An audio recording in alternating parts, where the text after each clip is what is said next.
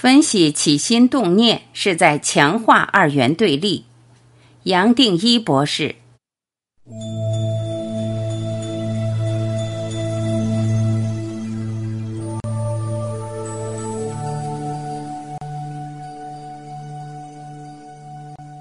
问：很多老师的讲法都会很侧重于叫自我觉察，就是了解自己的念头，了解起心动念这些。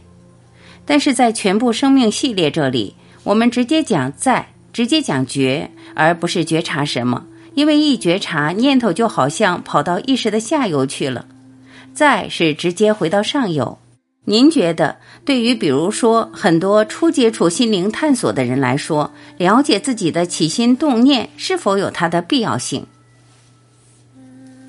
答。当然，初步他做一个反省是很重要。每个人是从反省这里起步。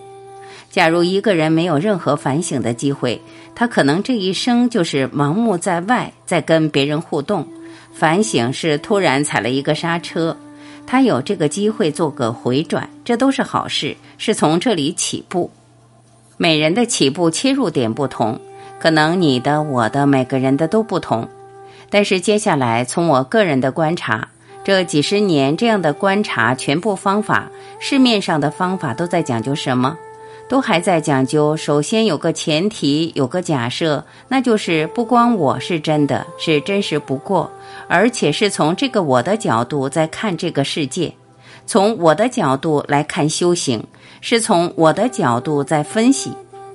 那这些都在不知不觉强化这个二元对立的机制。分析其实要通过二元对立来能完成，你永远分析不完的。它这个完全跟客体合并了，分析到最后没有念头了，甚至还跟分析的题目合一了。它回到人间，又马上有一个区隔，有个分离。静坐了半天、几十年，你的练习没有完成。你的行没有结束，所以你还是又回到原点。那何不干脆你就用这个出发点，用这个原点？你就是练习了几十年，你还是要面对自己，面对这个大我延伸出来的，变成小我，变成客体、主体、客体、主体，你就在里面再也转不出来了。这个机制，一个人是可以守住的，甚至他是比什么都不费力，因为不费力，大家不相信。其实本来是这样子嘛。这个前提就是他这个假设已经骗了自己，就把这个练习，把这个态度变成你第一个练习的出发点，这就快很多，就省掉了数不完的时间。还不是这一生多少小时、多少天、多少年的声调，可能是数不完的千年的一个人的成长过程。我认为是这样子，要不然的话，你就做某一个练习。但从我这几十年的观察，没有一个练习不是在强化个体性，无形当中认为有一个作者。你刚分析念头，分析是有个作者在分析，那参跟臣服不一样。马上，首先就知道这个在分析或者需要分析的人是谁。你前面不是在讲吗？要分析念头，分析这个，那需要分析的人是谁？是谁在分析？你怎么去面对这个问题？答案只有一个，是我。那我又是谁？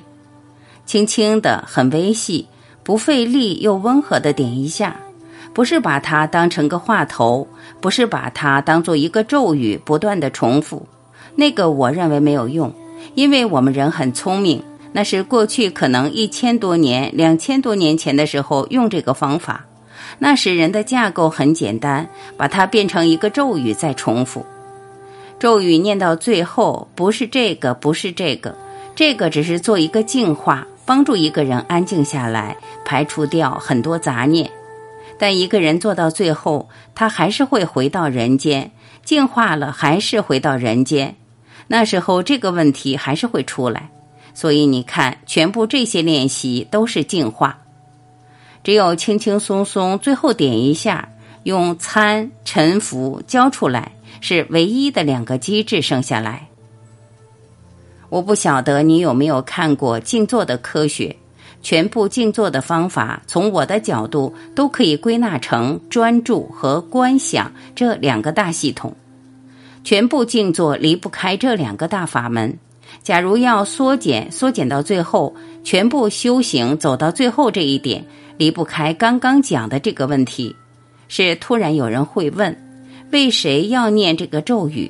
为谁有这个状态可谈的？谁还认为有中脉打通？是谁？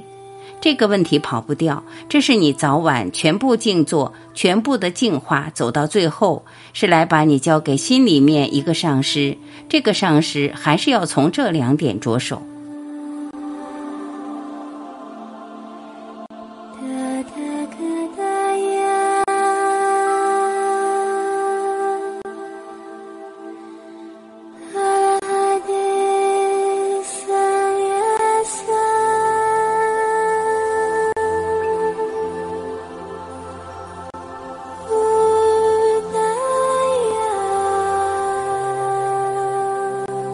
感谢聆听，我是晚琪，再会。